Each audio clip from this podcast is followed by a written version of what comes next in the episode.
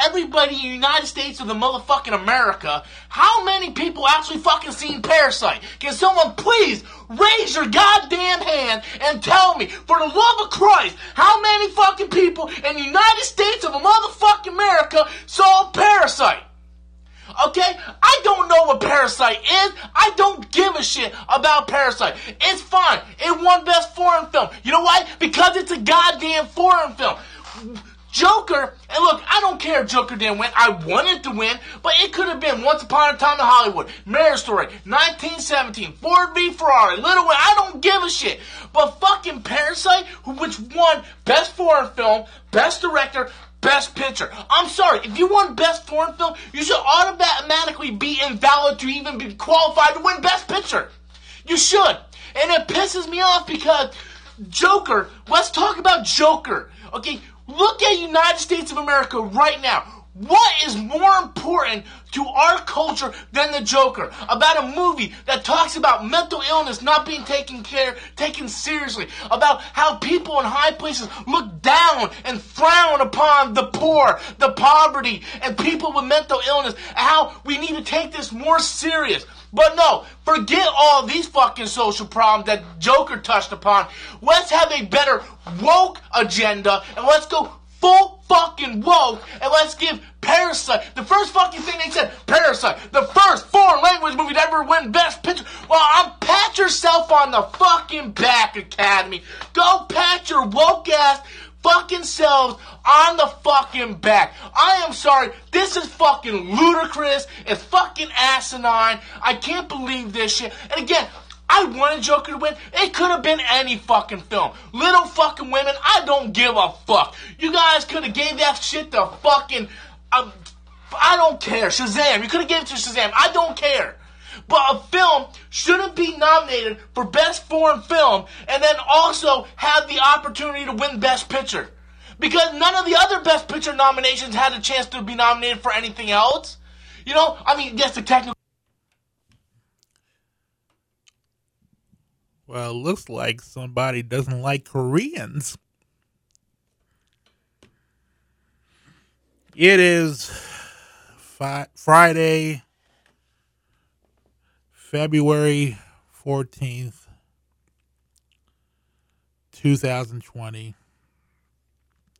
And as you can tell by that bullshit, uh, a lot of people didn't like uh, Parasite winning Best Picture. Even though it's, it's, it's actually a very good movie, maybe. Maybe if that motherfucker saw it,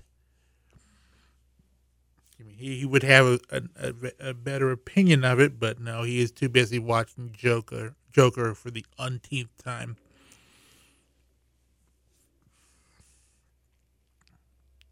I wrote a bunch of notes and it's just jumbled.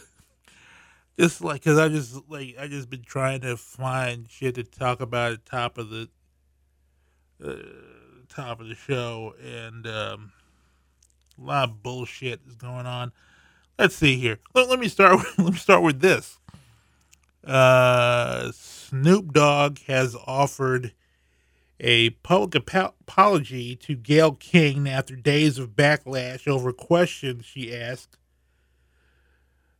about the late basketball legend Kobe Bryant. The rapper had been critical of King following her interview with WNBA star Lisa Leslie, in which King asked about rape allegations against Bryant, who died last month in a helicopter crash in Calabasas, California. Snoop Dogg's comments kicked off a storm of controversy, which resulted in King being targeted with death threats and expressing anger at her CBS This Morning bosses for how they marketed the interview. This is my favorite part right here. Had a talk with my mama. Thank you, mama. Snoop Dogg wrote in the caption of a video he posted on his verified Instagram account Tuesday. Two wrongs don't make a right. Time to heal. Gayle King, peace and love, praying for you and your family as well as Vanessa and the kids. The hip hop star said in the video that he overreacted and offered up to King that I publicly tore you down by coming at you in a derogatory manner based off of emotions of me being angry at a question you asked.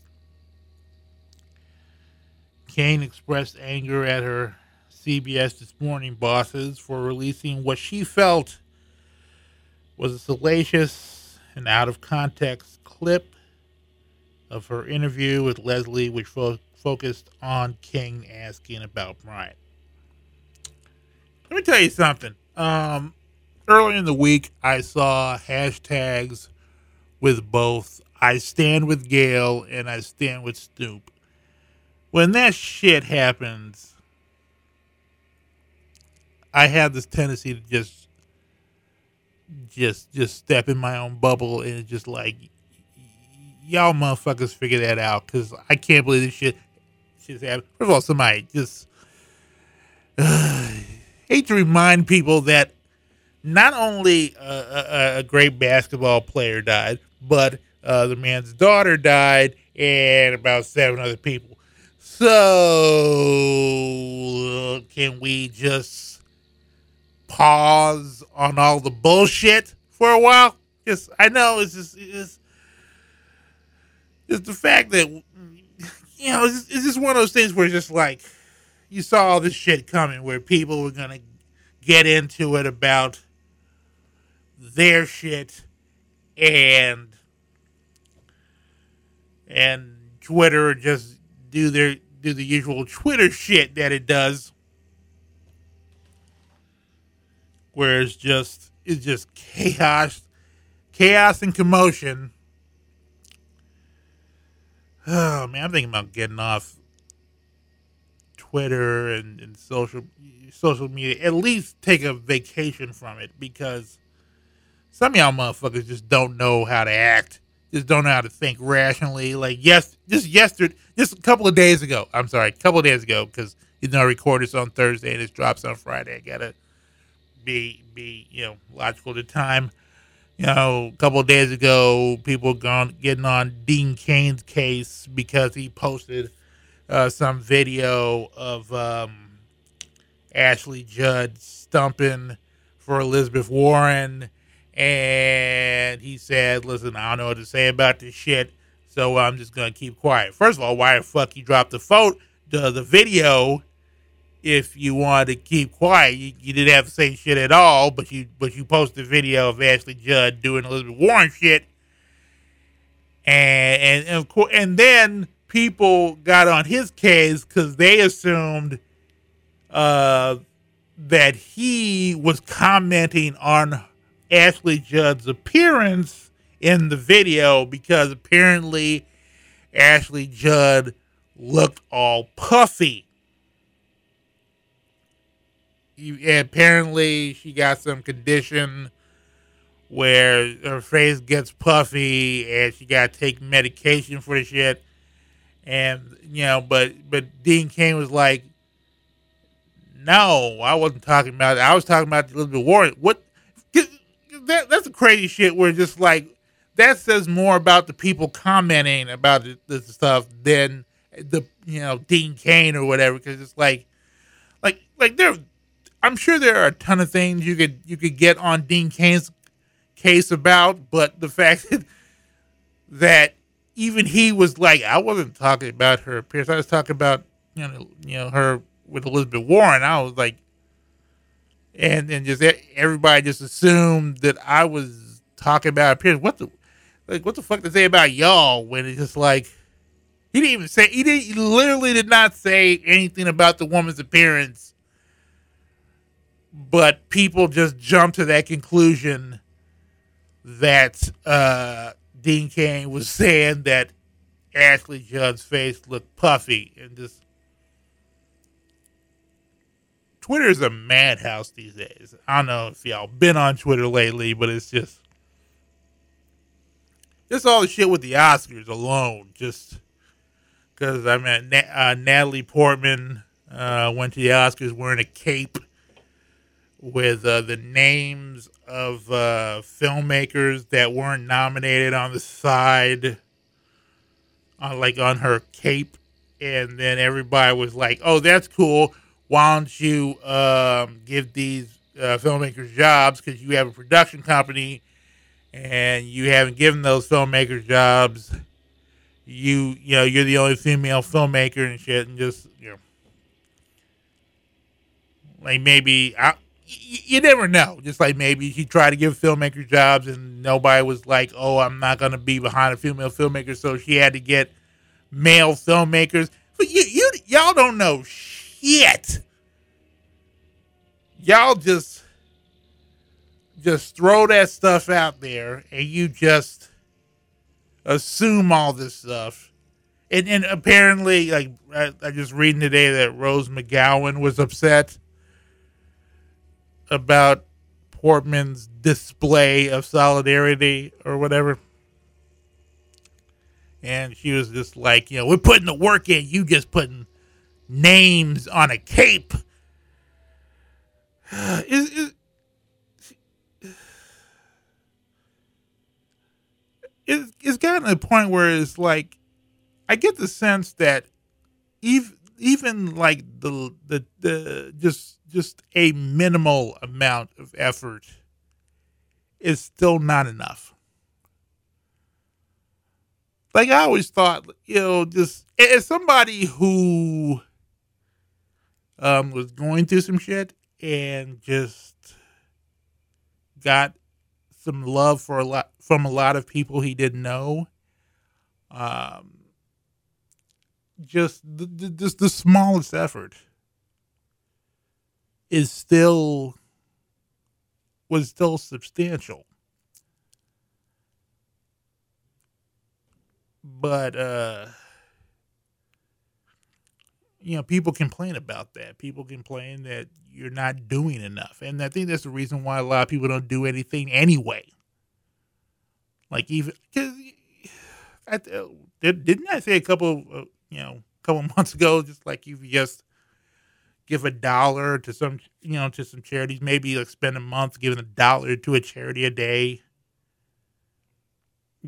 That would be enough, but it's just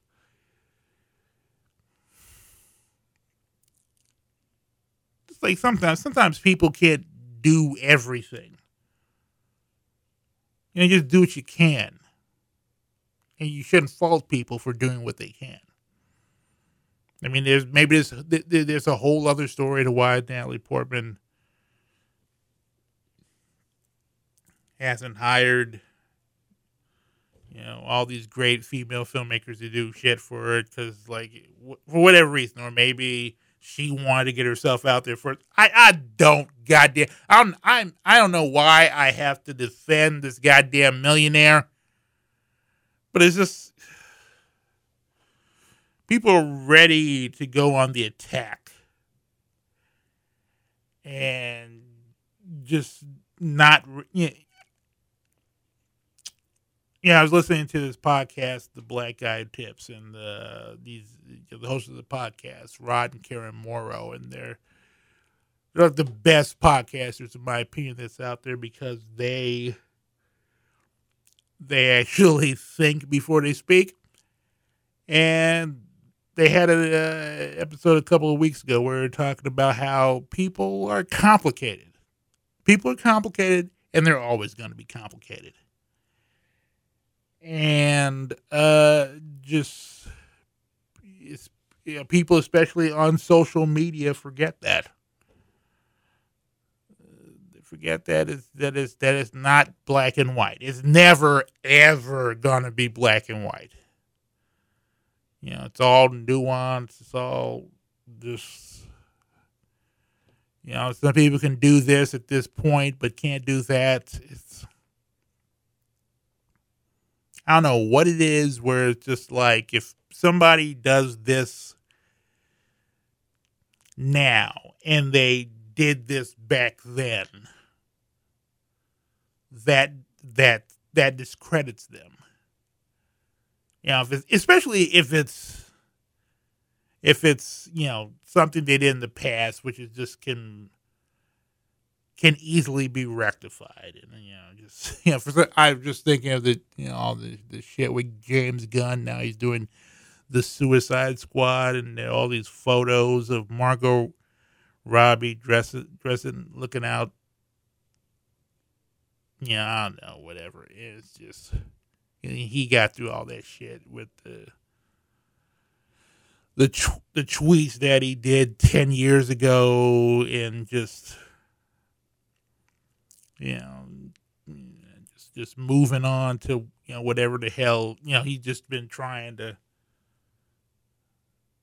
uh, rectify the situation. So. yeah,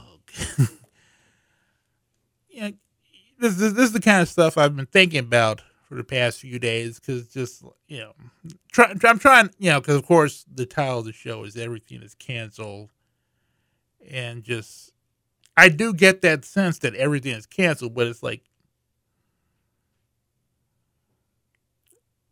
if there's people out there willing to do better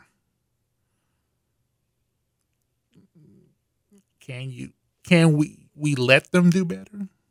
If if people legitimately out there want want to do better, if they if they show up wherever the fuck they show up and you say, hey, I want to do better. The motherfucker that I was back in the day, the person that did all that shit ten years ago, the the the, the person that did shit that wasn't completely reprehensible and just disgusting and just you know, irredeemable? Can I be a better? Can I can I can I be a better person? Can I do better? Can y'all help? Can y'all let me do better? Can y'all help me do better?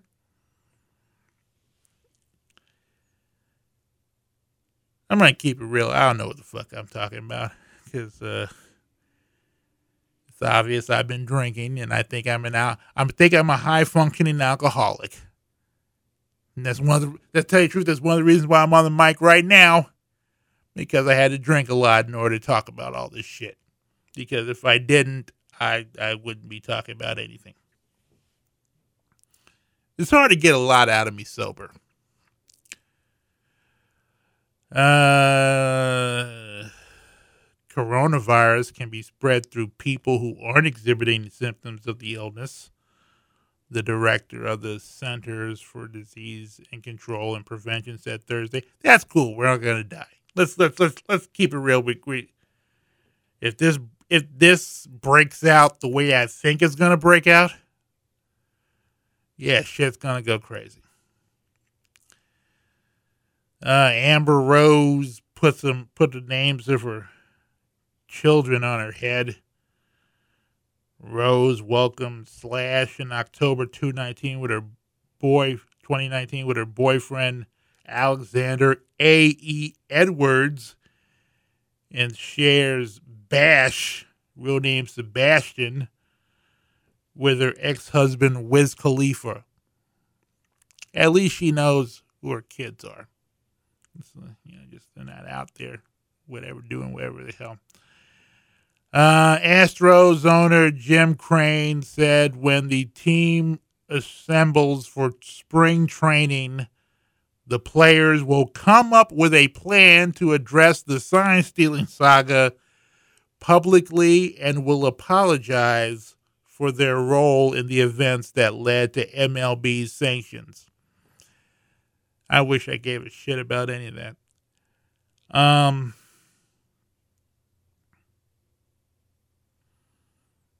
like I, I'm literally trying, wondering if I should talk about Trump.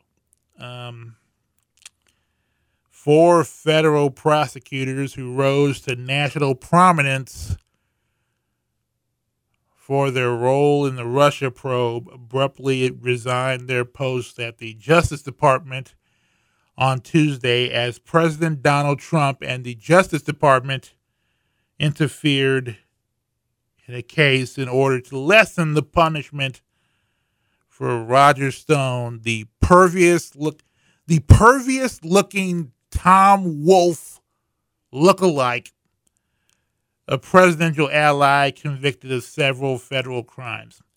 In a surprise mid afternoon filing at the U.S. District Court in Washington, D.C., Special Assistant United States Attorney Aaron Zelinsky wrote The court is advised that the undersigned attorney has resigned effective immediately after this filing as a Special Assistant United States Attorney for District of Columbia here's all I gotta say. Democrats, y'all get on the goddamn ball. I don't know what the fuck any y'all are doing. Y'all are just complaining and infighting and whatever the hell. Republicans don't do that. They all all they're all on one accord, and you know even if that accord is not um, right in the slightest. Democrats are all complaining. You know, the, the, the Iowa the Iowa shit that happened. I'm not I'm not even to get into that. Uh, but it's just Dem- Democrats are fucking up. Somebody needs to round all y'all motherfuckers up and say, "Hey, like this shit ain't even ain't even cool anymore." We need to, you know, to get behind somebody. You know, Yang is gone now. You know, like listen, Warren, Biden, whatever the fuck. We just need to band together now. Like what what what the fuck's wrong with y'all? It's just all these debates and shit.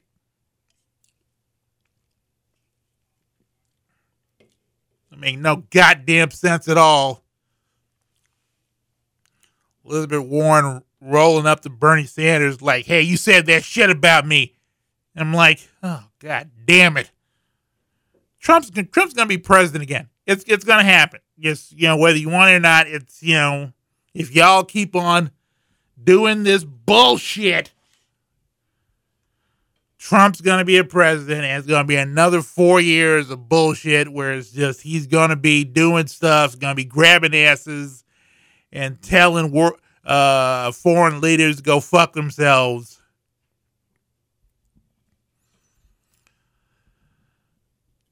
You know, uh, it's Valentine's Day. It's, Val- it's Valentine's Day. Friday. It's Valentine's Day. I was I was gonna say, um, you know, I'm I'm not doing anything on Valentine's Day. Matter of fact, I think only thing I'll be doing on Valentine's Day is uh, uh, debating, trying to find reasons um, not to pull the trigger. Uh, but you know what? Just it's it, it's just another goddamn day. Just if if you got a special someone,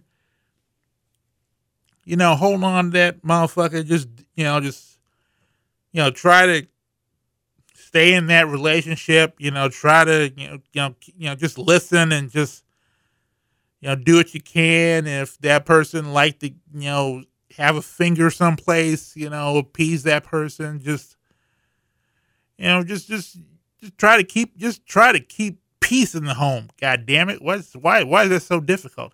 Just, just, just, you know, be, just be with somebody. And if you're not with somebody, that's cool too. You know, just, just, just, just, just, you know, just, just, just be happy with who you are. Just like go home and just go through all the OnlyFans sites you you pay for and, and beat off and everything in a, in a sock or a t-shirt or whatever. Goddamn, be yourself. Jesus. Make it, make out like Valentine's Day is this like this great day that if you're not with anybody, you're you're a goddamn loser. I already feel like a loser every moment of the day. So I need a whole other day to remind me that oh you you ain't got you ain't got nobody so you ain't shit at all. Like I listen, I already know I ain't shit. Just I already know I failed with everything. I'm just I'm living in an apartment with two old men, so it's just you know just just I already know just like just things haven't worked out for me correctly. Just a but just just try and just just have a good time doing something you like doing. Yeah. okay. Holy shit, I've I've been talking for 25 minutes. Let's let's get some music underway. This is um the most efficient. Yeah, let's go with that. The most efficient show on the interwebs. This is everything is canceled.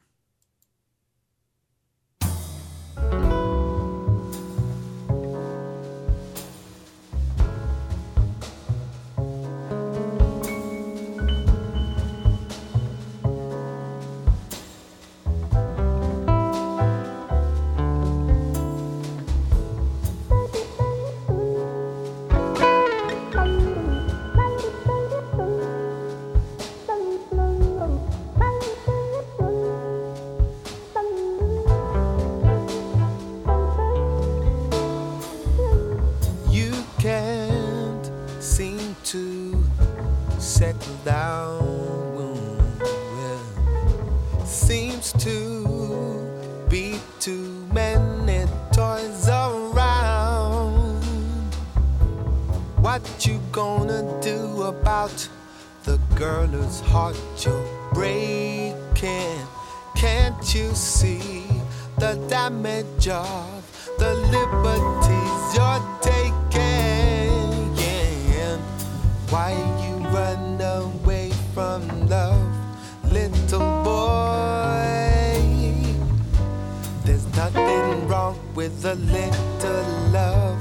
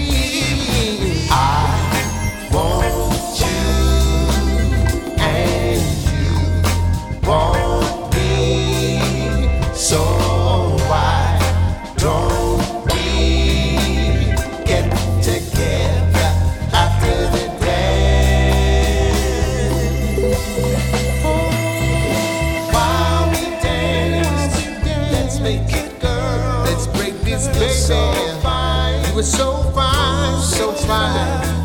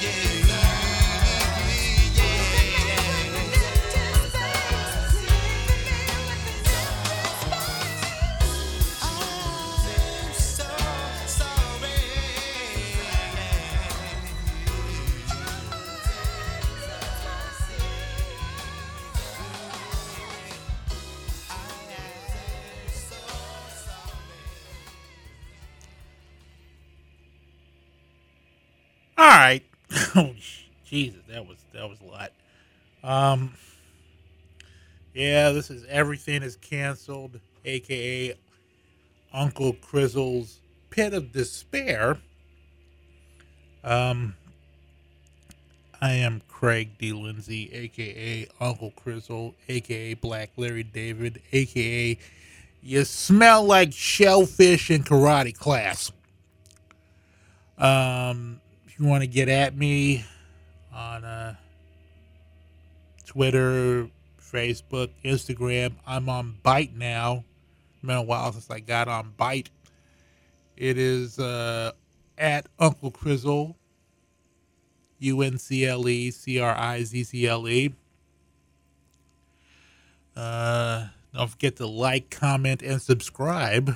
I'm on all the streaming, like the Apple Podcast, the Stitcher, the Spotify, all that stuff. Uh, if you want to uh, donate to the podcast, it'd be nice if you did. Um, go to paypal.me slash Uncle Crizzle. Um, I got a everything is canceled um, hashtag. There's two L's in canceled. Don't forget that. Uh, well, let's let's talk about what we uh, what I just played. Uh, starting at the top of uh, top with a little song called "Little Boy" from the For Pleasure album, and then after that was a uh, rendition of uh, Marvin Gaye's "After the Dance" with the uh, James uh, Taylor Quartet from the "Don't Mess with Mr. T" compilation, and after that a duet on "Who Chooses the Seasons" with uh, Carleen Anderson on the uh, female vocals, and all those tracks have one thing in common that they are all performed by my guest today. And uh, my guest is someone, my guest is someone I've uh, been a fan of for a long time. Long time. We're talking about late 90s. And I and I am not ashamed to say I've had a, a man crush on this dude. I have written about this dude on uh, several occasions. I, I've even met the man. I've seen him perform live. I took a very notable photo with him, and um, I enjoy his uh, work immensely. He has he uh, dropped his uh, greatest hits compilation uh, called the Anthology, and uh, that can be be on several streaming platforms. And that man is called Omar. Uh, Omar Lye-Fook is his full name and stuff like that. And um, I actually had the pleasure of interviewing him a week or so ago uh, via Skype. It's crazy how you can just contact human beings in other parts of the world online like it ain't nothing. Like I remember, I remember a time 30 years ago we couldn't do that. But um, yeah, I contacted him. It was it was an interesting um, it was an in- interesting meetup uh, mainly because I was kind of two hours late.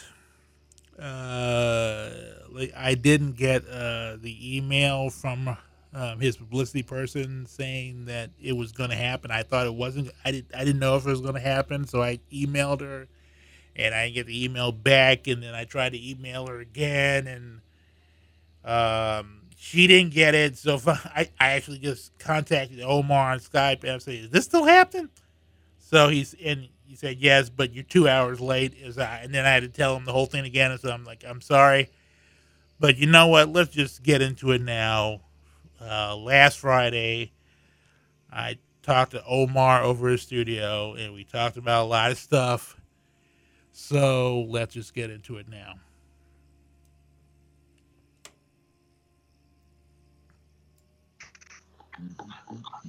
All right. Um. All right. Uh.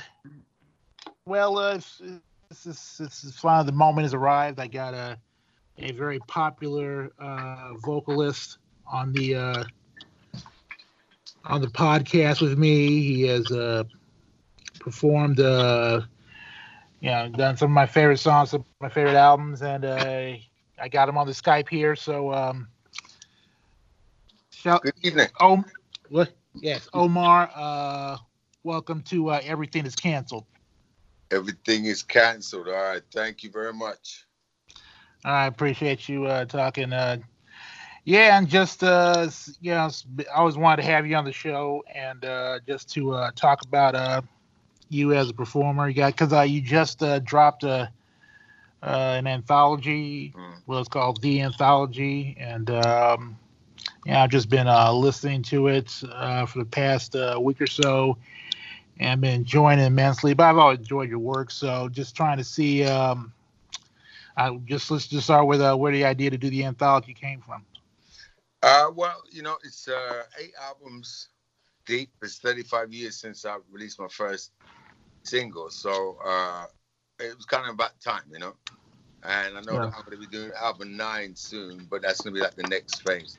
So, and, and this year, it's going to be 30 years since There's Nothing Like This Yeah, was was released initially. So, yeah, it's, it's kind of like the right year to do it.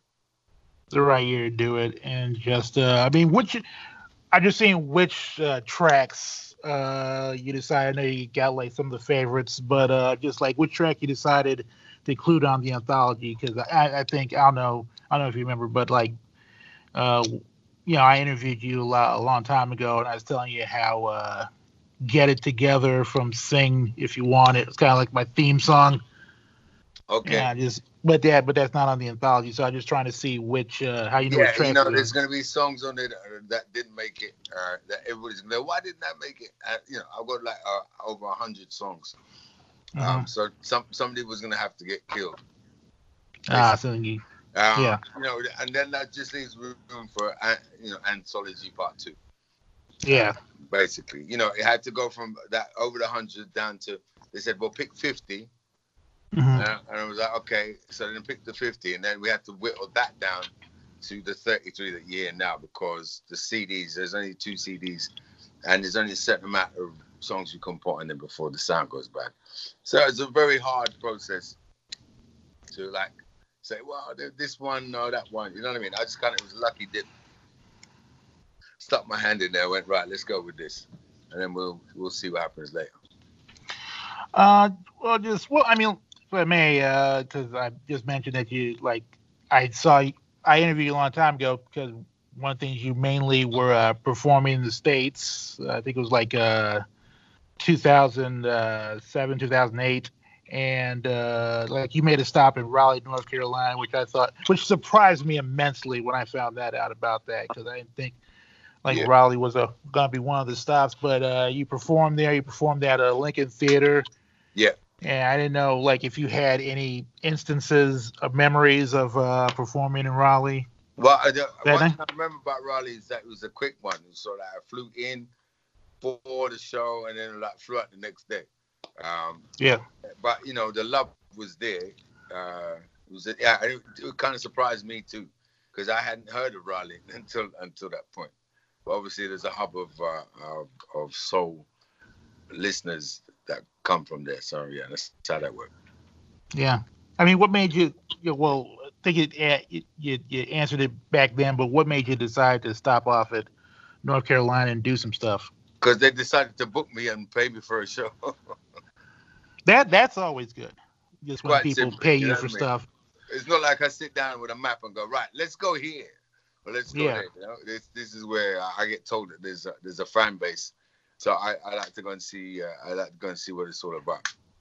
Yeah, I mean, you did uh I believe you did. a- You know, it was here in the states last year. You played Atlanta. I wanted to head over to Atlanta and check you out, but you know, I'm broke. So, uh, but uh, just like, all? yeah, exactly. And I mean, just how often you come down to states? Is there any like The, feature the last time I came to the States was 2010 and uh, 2009, before the last time, which was just last year. So I came in August and October. So I, I'm planning to be back there in July. Um, there were places Yeah. that I was supposed to go. There was a mess up with the visa. So I, I ended up not doing some of the places that I was originally booked to do. Yeah. And then, uh, uh, so I intend to go back and hit them other spots like there was Detroit, Chicago, Philly, LA, San Francisco. You know, all these places I didn't actually get to hit. Seattle, and uh, Mhm. back to Raleigh as well. So you know, uh, we've taken care of the certain things, and I I will be back. Yeah. I don't know if you remember, but like when I showed up, I showed up at the Raleigh show. I, I showed up at the Raleigh show with literally like most of your entire catalog and uh, telling you to, yeah, you to sign it uh, because I had like, I had, there's nothing like this. I had music. I had, there's not a love song. I had for pleasure. I had the whole thing Mhm. Like just ready for you to sign and stuff. Like, you, if you, you get people in the States uh, just coming by with like all, all your Always. stuff. Always, and not just the states. You know, regularly everywhere. Like Japan, they, they do a lot of that. Um, you know, uh, yeah. In in the UK, I've had people come with several vinyl albums that I, I was like, did I, I didn't even remember I did a vinyl of that. Do you know what I mean? Mhm. So yeah, uh, yeah, it's uh, and that's a niche market, but there's plenty of people to, to fill it. I mean, Japan, like one of those places where you get. I'm just seeing which place, uh, which parts of the world do people uh, respond to you in, in, in, ways where like you didn't know. Like, damn, I just I got a following down here. Just Uh, that, that, that would be places that I've never been. Basically. Yeah. And I I mean, yeah, I, I'm used to going to Japan and, and, and seeing the love, the love there. There was one place, where was I? Oh, in, I was in Jakarta and uh, I was singing with Incognito, Indonesia, and uh, we started playing "There's Nothing Like This," and the whole crowd, the 5,000 people, were singing the song. That that took me by surprise. Um, I've heard it been played in Mexico, Venezuela, you know what I mean? Uh, uh, Nicaragua, uh, all kinds of different spots that I've never been, but they've said that they heard the music playing, which is always a nice feeling. yeah. Well, as you say, you've been doing this for 30, 35 years, and I guess we we should just get into like just this. How would you go about describing the longevity that you as a vocalist? I mean, it's just like it's just something. I mean, how do you like? What would you say keeps you moving forward in in doing the things that you do? Uh, basically, stubbornness, ego, pride, Hmm. uh, and loving what I do. You know, uh, I still get that fire in my belly when I when I'm writing a song. I'm trying. I'm doing one right now, in fact, that I'm Mhm. getting all excited about because I already got the groove in my head. Uh, and I think as long as I, I still have that, then I'll keep on making music. hmm I mean, just well, can can we can we start at the beginning? Can we? You mind just like real brief, just like going, like where did it all get in there for you? Just like what where where did it start off? Just just just try and get your get the origin story, if you will, of Omar and where it Uh, all. Well, I was uh, classically trained. Uh, Mhm. I, I first learned the cornet, and then I learned the, the, uh, the percussion, then the baritone, euphonium, the tuba, guitar, piano, drums, percussion. I played, uh, uh, you know, it was Saturday morning music school, and then it was uh, I went to boarding school, music boarding school in Manchester. Studied at Mhm. the Guildhall School of Music and Drama. Uh, but I was always, I released my first single when I was 16, and it was on my father's record label called Kongo Dance. And uh, basically, uh, we got to the point we released a single every year until 1990 when my dad decided that I should uh, record an album. And Mhm. uh, that's when we put out the album "There's Nothing Like This" with the title title song being the, the lead single, and that's kind of where everything, where where my name was cemented, I suppose. Well, I mean, yeah, you say your father had, had a label, so it was kind of like was it was it kind of like a family business type of thing where just like you just sense, oh, I guess, you know, I'm doing this because it's kind of like in the in the It- bloodstream, it if you will. In a way, because uh, my brothers had a, a, a kids band called Burning Bush that was Mhm. on my dad's label as well. My dad had his uh, his own band called Jalayan, which is a reggae band, and uh, uh, yeah, he decided he wanted to have some soul music, and that's by chance what I was doing when I was about 14, 15, 16. I used to go to his uh, studio in um, Edgware Road and, and put down some demos and stuff. Uh, and by the time I was 16, I was ready to put out my first single. Yeah. But I mean, as a teenager, was it kind of like, you know, looking back, was it kind of like the, the, the right moment for you, right point for you to start the career, or do you think it was more Well, like? I- think? I- when I was 16, um, I remember having a meeting with my, my dad and uh, one major label.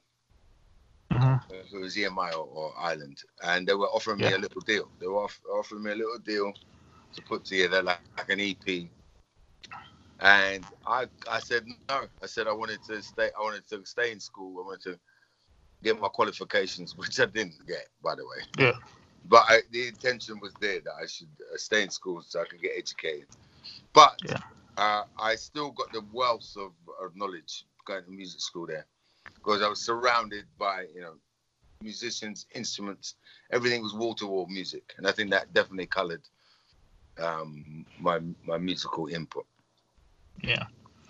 Well, just in, in talking about your, you know, your musical input and everything, just like one of the things I always enjoy about you as a vocalist is just the way you can just kind of riff and just I don't know if we, we if, we- if we can officially call it if we can officially call it scatting or whatever. I mean, I don't know if there's a I don't know if there's a term for it that I'm not aware of. Yeah, but like just one.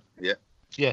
and just just was that something that um uh that you thought you felt that you could uh you know uh work your you know ha- work that into into your advantage just like this is kind of what i'm going to work myself just uh, kind of have that in my repertoire as like i'm going to do this type of uh, vocalizing as a performer Uh, yeah. I mean, it's just it's just part of what I do. You know, I'm I'm influenced by jazz. You know, people like Jon Hendricks, King Pleasure, and stuff like that. That's I was singing Mhm. that when I was uh, 17, 18. So that's definitely would have worked itself in, into my repertoire. Um, you know, I always said that I wanted to have my own sound from I was Mhm. 14, 15 years old. I just wanted everybody to know my music. As soon as you put on my record or, or you know, heard my music, first four bars, you know that it's me.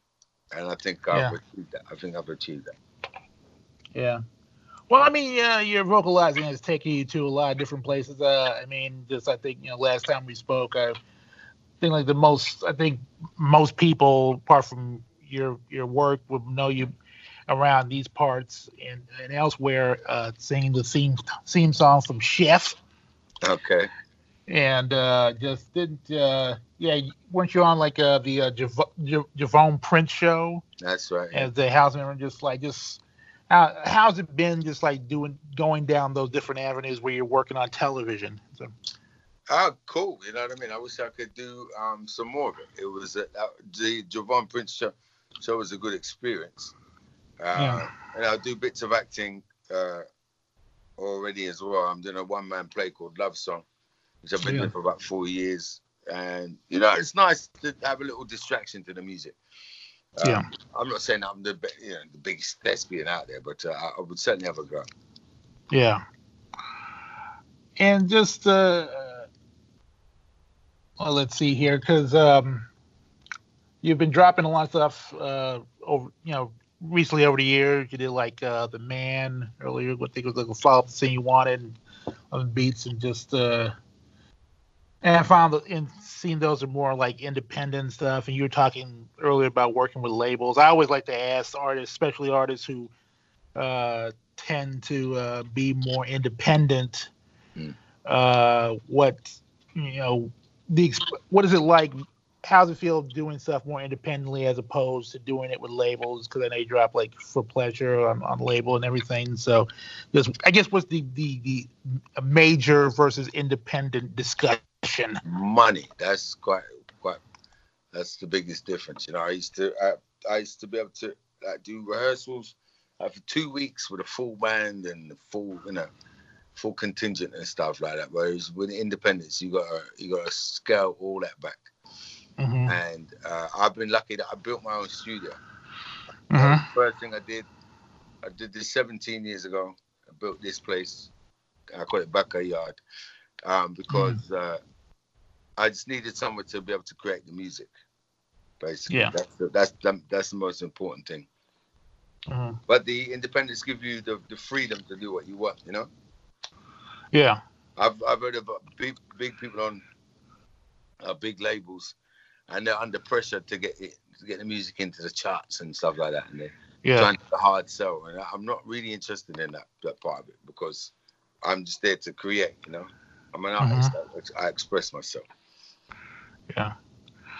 I mean, the last time I did a the piece on you, like one of the things I always regret is not uh, writing more about all the people you've collaborated with, especially like stuff on like Sing, uh, if if you wanted, because you collaborated with Stevie and just like Le- Leon Ware and all that, and just because I think people need to know how much you know you have been, uh, you know, working with so many great people, and just I don't know if you like given stories of how you got with Stevie or how you got with Leon and just trying to see where those go where you where you two are work where y'all working on on on music for your album. Right. So, uh, what what what are you asking me? Well, I'll just say well just let's start let's start with Stevie, just like when that whole stuff with Stevie. Well, uh, my manager uh, Keith Harris at the time uh, gave Steve a copy of my second album, Music. I'd met him quite, for quite a, I bumped into him quite a few times, um, but uh, this time it was a bit different because I changed manage, management and uh, yeah, my manager, like I said at the time, Keith Harris gave Stevie a copy of my second album, and he said he wanted to write me my first number one. He said he liked the music, so I was like, oh, that's cool. Um, and then uh, uh, he invited me to Wonderland in LA. I think it was '93. Uh, Mhm. that was my first chance of getting in the studio with him, and then uh, yeah, it didn't quite work out at the time. So then I, I had to wait until 2000, and I, I got a phone call from Steven said he's in town, wants to do some music. So we went to the studio once, and then the next day he said I got another tune, and that the, the result of that was feeling you. Yeah. Well, one one thing I remember that uh, you worked on uh, was uh, the um, the cover of uh, William DeVaughn's "Be Thankful for What You Got" on uh, Best by Far. But the funny thing that like that on I, f- I forget just like on some r- releases it was on some albums it was you and Angie Stone All right. and then you and Erykah Badu. And I was trying to see where did that whole thing pop you just had to because record it the, to uh, Erykah's label wasn't wasn't uh, letting me use her after surprise. I mean, the, we, everything was fine, and then like the week before, they, they decided that they um they didn't want her to be on the album. So then I had to like find like a replacement very quickly, even though I was not very happy about that. Um, Yeah. And then uh, after Angie did her version, they, then we got told that we were allowed to use Erykah again, which yeah. In the end, I just ended up two two versions for the price of one. You know, they're they're fan, fantastic in their own in their own way. Yeah, Best by Far is kind of well, it's kind of ironic that like you labeled it Best by Far, and it's it's like my favorite uh, Omar release. Has all the tracks. Uh, I remember buying that uh, this record store in Houston called Serious Sounds, which is not too far from where I lived Hmm. in Houston, and just uh, playing that all the time. And just, I mean, I don't know if you, what, you know, what I'm giving you uh, some experiences with that album, and what made you decide to call it Best by far.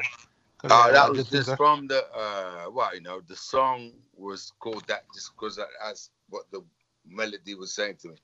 Um, I, I wasn't kind of saying this was my best by far or this is the best by far. It's just that's just how it came out, and I thought that'd be a great title for the, album. Um, it was very uh, what's the word? Motion picture soundtrack led. You know, it was a lot of John Barry and Lalo Schifrin uh, this kind of stuff. Uh, I, I, I like easy listening. Do you know what I mean? Uh, Burt Bacharach, that was the kind of thing that I was into at the time. So that's what kind of inspired the album. Yeah, just about to say like at the end you had in the morning, and I believe that you like you sampled. I think you sampled the, the score from Cowboy. McCowboy. Yeah, so that's a good track right there, and all this other stuff. And uh so I think like yeah, after that was a thing, you know, it, seeing if you want it, and so just I'm just seeing how you know being you know in the UK scene and everything. I find that like this is always interesting, just just dipping into uh, the UK music scene every now and then to to, to try and track down other people uh, you may not have heard of who are doing stuff that you might be interested in, and just just trying to see which you know what is in, in your opinion what is it about uh, UK soul that uh, people don't you know people like myself gravitate to who just always looking for different types of music and there are other things that people aren't uh, paying attention to that they should know about and just Well, I think we give you a, a, a, another option. We give you an option compared to what you would get from the states. Uh, Yeah. Our music has the has the Caribbean influence in there, you know, which doesn't seem to be in the states unless people, you know, uh, listen to that stuff in particular. But you're more jazz and gospel, whereas we're more gospel and, and reggae. And there's jazz in there as well. I know, but excuse me, there's a mixture of um, that being English as well.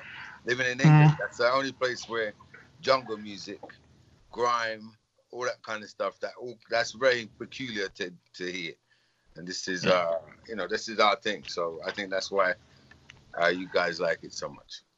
Yeah, I mean, there's like a lot of artists that you know tr- often like you know em- embark on, you know, stumble upon, and just trying to figure out. I don't know if it's because uh, you know I don't, I don't hear much from them, you know, in recent years, trying to figure out what they're doing. Like guys like like Sean Escoffery, I was a big fan of his stuff, Mhm.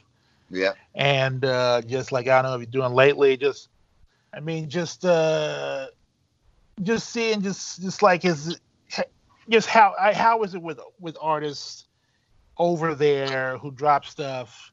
I mean, it's the same thing as is with with the U.S. It's just like if they if people don't, uh, you know, just like no, if they don't make a big enough splash, they end up doing other things, and just it's kind of like you got kind of track them down and whatnot. and Well, like uh, the market is uh, is very small over here. Like you, in the states, you could be uh, an R and B artist, and survive on the R and B charts because there's enough of you to to to um, pay that bill. But over here, it's, it's very small. So people have kind of have a choice of what they want to do. I you know, uh, if they want to feed the kids on the music, sometimes people have to do second jobs. Um, because that's the reality of the situation. You know, I've been blessed that I didn't have to do that. Um, you know what I mean? Uh, but you know, that's that's just how it is. Just uh, sort like the, the what's the word? The fittest shall only the strongest shall survive. You know? Yeah. It kind of reminds me because I like last year I, I found I discovered this uh, artist uh, I don't know if now uh, Joel Culpepper. Yeah. Yeah, and just like there's kind of like that that sense of I mean, dropped that that woman video where just like he was working in some like chip shop or whatever I forget, and just Yeah. like just like this. You do you get a sense in when you're listening to music uh, from there. It's just like there's this working class ethos where it's just uh, you know you know they're they're sane but they also gotta like do other things to survive and every and stuff. So Well, that's what the stories are, it? I mean, you know, Yeah. not everybody wants to listen to uh, driving down the driving down uh, Knightsbridge in my my Benzo or my my Bentley or you know that kind of thing. Sometimes people want to hear some of the, the the realness as well. yeah, I mean they ain't uh, new cats that you're Well, funny enough like, that you you said Joe, I would have met I would have said Joe uh, already as well, and uh, uh, Children of Zeus, uh, Shanice Smith, uh, Ego Ella May. Those are the ones I can think of. There's a there's a load more, but I can't think of them all right now. yeah, this uh, you know, it's funny because I don't know. There's this thing. I don't know if it it uh, originates from over there, but it's just there's this uh YouTube thing called uh the Col- Color Studio, the Color Show, and uh, they they get a lot of different artists, international artists. uh, coming in. That's usually where I find um, a lot of you know international performers, like guys like I don't know James Vickery, and uh, there's other there's this other dude, but there's a lot of other uh, artists just like. And, and that's that's another question. That's another thing I guess we could talk about. Just like just does it seem now, especially in this age of streaming and YouTube, Mm. that it is a bit more um, is a bit easier to track down music these days uh, How much than it is was back You then. People don't have to. Uh, you know, before we were controlled by the the uh, the mainstream TV, radio uh, people, basically, because you have to go through them for the masses to be able to hear your music. Whereas now it's so much easier for people to just put up their own music and make their own channels, and you know what I mean. That they can do do all that by themselves. So I think it makes a difference because uh, uh, people the music isn't forced. Then it's Yeah. people just expressing themselves how they want. And if there's an audience there, there's one there. If there's not, there's not. You know what I mean? Yeah. I mean, as, as a person who's been out there for years, do you find that uh, you have to find a way to work with this business model, or do you still stick to the same stuff that you Oh, used to? No, you have to find a way. I mean, you know, see, they, you don't sell CDs in the shop anymore, but you sell them on a on on a, on a gig. You know what I mean? Uh, most people Yeah. download stuff. The streaming thing is I'm a bit conflicted about that. Uh, you know, because of obviously you be you earn a lot more if they were downloading rather than just streaming. So then, you know, what is what what the difference is? I'm kind of you know me personally, I'm sort of like I I I, I need to have that contact with the with the with the fans. So it's great to do the do the live shows, the PAs, and you know what I mean, stuff where you get to see them direct. Yeah.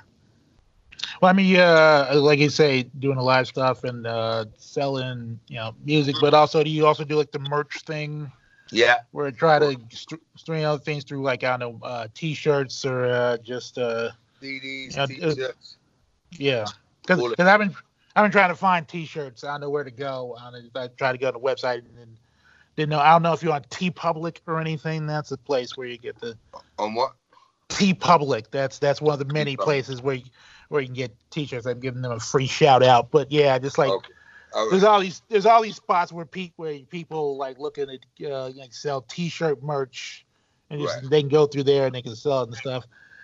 But uh, you find it's also a thing where it's just like it's it's not just about the music, but about the brand in itself. Just like you know, having people walk around. I don't know, just but like uh, like if you have like Omar's CBD oil or something like that. Just I haven't thought about that yet. You know what I mean? Uh, Yeah. About uh, I've only just started smoking again. I, I stopped there for a little while, so yeah. Yep. Uh, you know, these are things all to think about. Right at the moment, I'm Yeah. just trying to do one thing at a time. Well, I well, I didn't know whether to mention it or not, but just like, just what well, what made you stop? Uh, you know, what made those uh, yeah, smoking reasons things? that I can't go into. But I, Oh. did, I did it for almost a year, so uh, Yeah. I know I could. You know, it's it's not one of the things where you have to. It's whether you should or not. You know, so sometimes Yeah. you need to take a break, and that's that's what I chose to do. Yeah. Do y'all have CBD oil over there? Yeah, yeah. That's the new trend. Yeah, yeah. Oh man, but uh, so but yeah, you I, I believe aren't you like uh, you're a family man and source and everything, just like and uh, I have twin girls. They're 12 years old. They'll be 13 this year.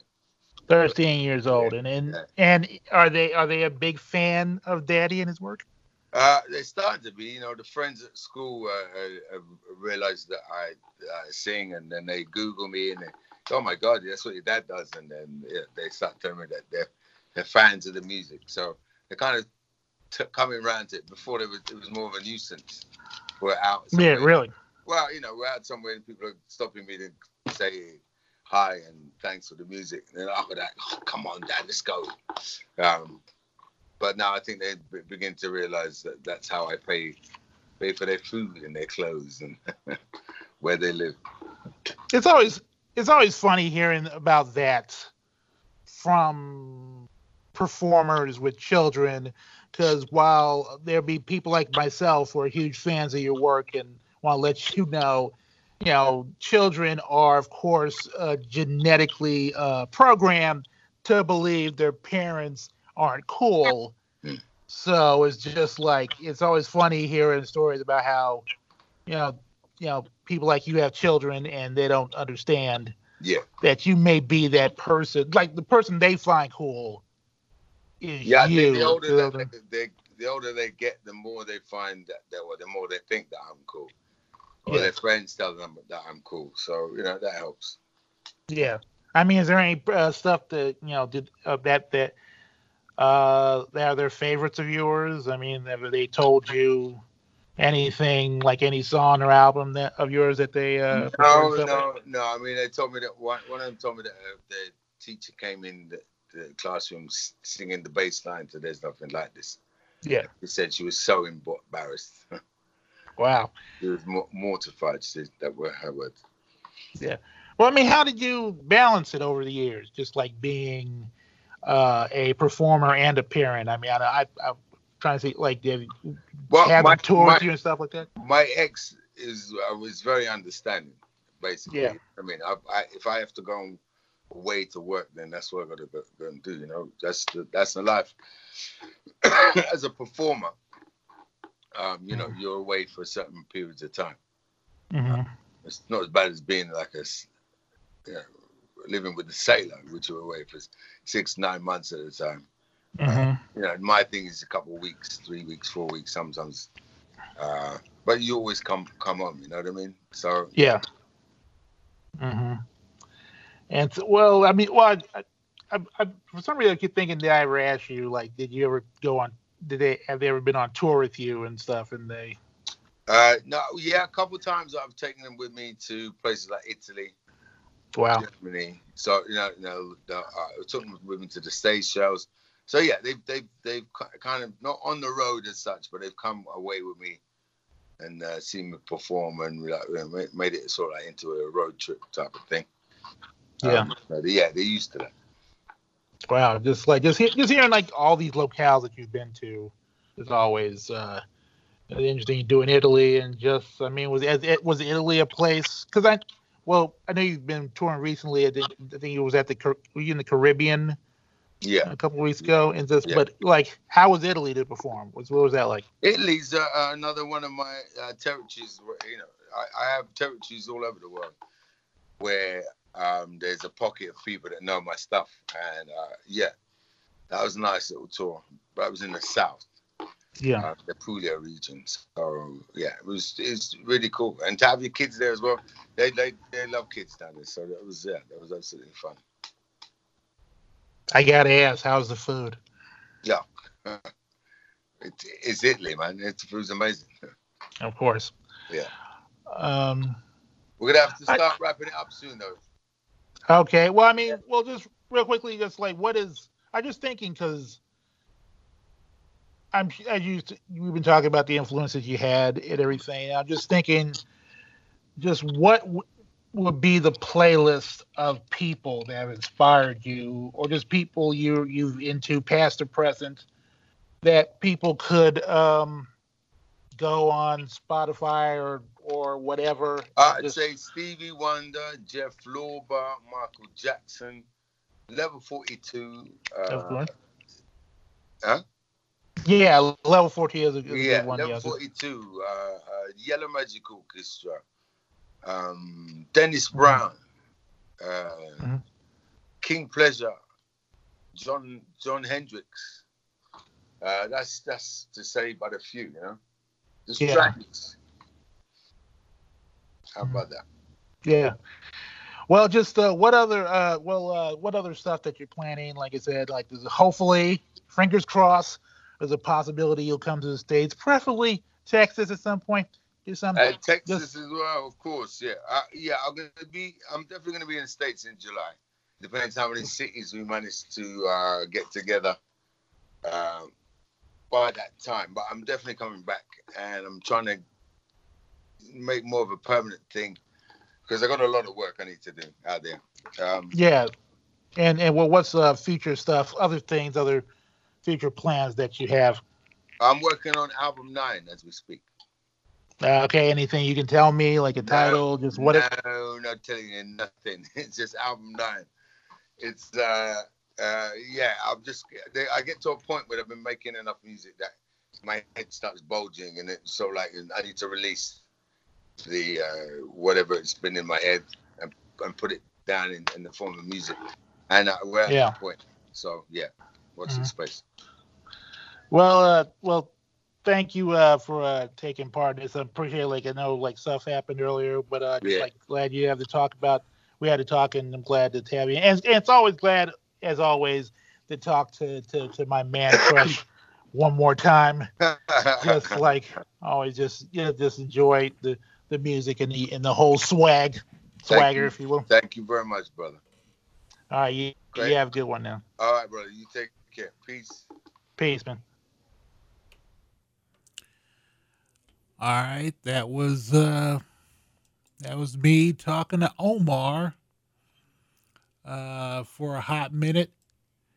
And uh I think that went well. I, I, I hope it went well for him. Um so I mean just uh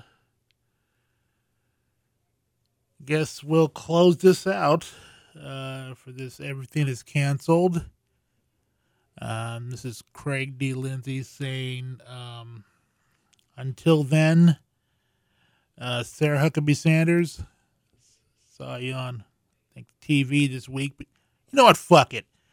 Let's play uh, one more Omar song because I'm, you know, I just want to let y'all know how good a performer he is. So just let me just let me close this out with one last Omar song. This is uh, Craig D. Lindsey saying, Sarah Huckabee, I'll deal with you later. And now